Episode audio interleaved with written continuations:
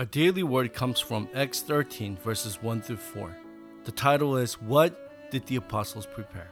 As you look at the Bible, people didn't just evangelize, they began with the setting to enjoy the spiritual blessings first.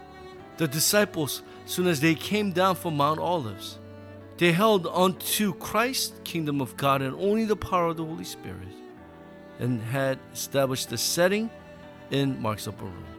Also, Apostle Paul, he just didn't do missions first. What he did was he established the spiritual setting in Acts chapter 13, 1 through 4.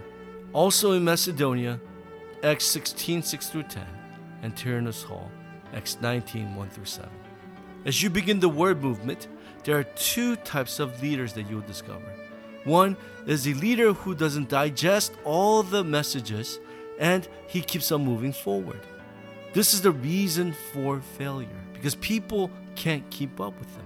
The other type of leader is a leader who digs too deeply into the word and loses hold of the essence. As we keep this in mind, we must prepare three things. First, the basics. What is our basic? Matthew 16 13 through 20. You are the Christ, the Son of living God. In verse 20, Jesus warns his disciples and tells not to tell anyone yet about his identity. This means that there is something that we must prepare. Matthew 17 1 through 9. Mount Transfiguration. Jesus gives important message here. What is that? Moses and Elijah is not the answer. Only Jesus is the answer. Matthew 28 16 through 20. The death and the resurrection of Christ. Acts 1 1 through 8. Mount Olives. This is where the disciples receive their historic mission and learns about how Jerusalem and Rome will be destroyed. And Jesus promises them that he will give the filling of the Holy Spirit. With this covenant, they gathered in Mark's upper room. There they realized what they needed to hold on to and things that they need to discard. Second, the apostles gave the mission to the church officers.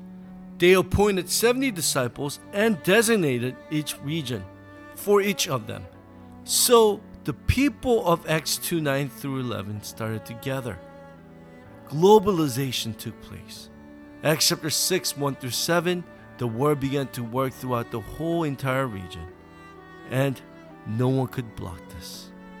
Third, the word movement arose. Works took place. When this takes place, I am revived first. Acts 6 7. Look at Acts 7 1 through 60. Stephen boldly gave this message, and he was martyred. But yet, that's where Paul was discovered. Acts 8 4 through 8. Gospel spreading into the legal courts of Pharisees and Samaria. Acts 8 26 through 40. No one ever could have imagined Ethiopian eunuch meeting Philip door to Ethiopia was wide open.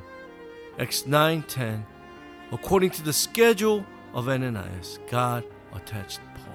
Acts 9:36-43 Tabitha in the region of Joppa in Acts 10:1 through 6 Simon the tanner.